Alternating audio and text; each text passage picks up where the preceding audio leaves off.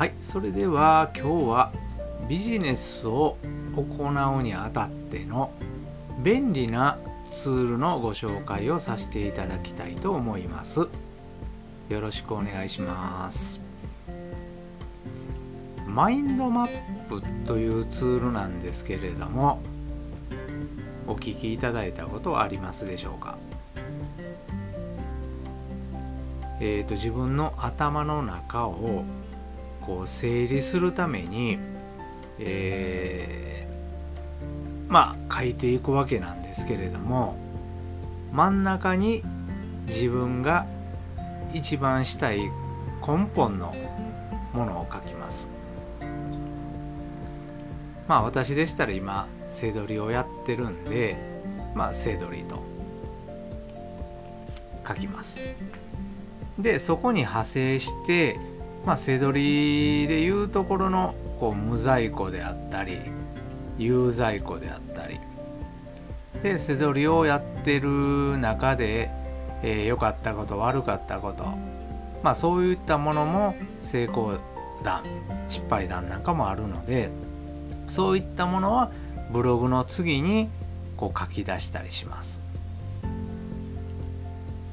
で無在庫ですと、えー、無在庫もたくさんありまして中国輸入 eBay メルカリヤフオクアマゾン。まあこんなのが出てくるのかなと思いますけれども、まあ、こういったものを書いていきます。で有在庫があるので、えー、有在庫で言いますと、えー、店舗ですね。店舗であったりアマゾンであったりっ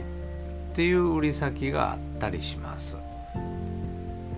で店舗の中でも家電量販店であったりとかセカンドストリートであったりとか古物市場であったりとかジモティーとかまあまあいろいろあるんですけれどもまあそういったものを、えだんだんだんだんと派生させていってこう細かくこう記載していくわけなんです。そうすることによってこうやることが忘れたとか、まあ、そういうのもなくなりますし、えー、自分の頭の中のものをこうアウトプットすることによってこう自分が本当にやりたいことっていうのをこう視覚で確認することができるのでこうネタ探しにも困ることはなくなったりします。まあ、そういった意味でもこのマインドマップっていうのを使ってビジネスをしていくっていうのは本当におすすめです。これは別に背取りに限らずえー、アフィリエイトであってもそうですしコンテンツ販売であってもそうですし、えー、Kindle なんかの書籍出版においても逆にそれは絶対せんと難しくなります。はい、でもう一つこのアウトライナーという、まあ、制度というか表記の仕方があるので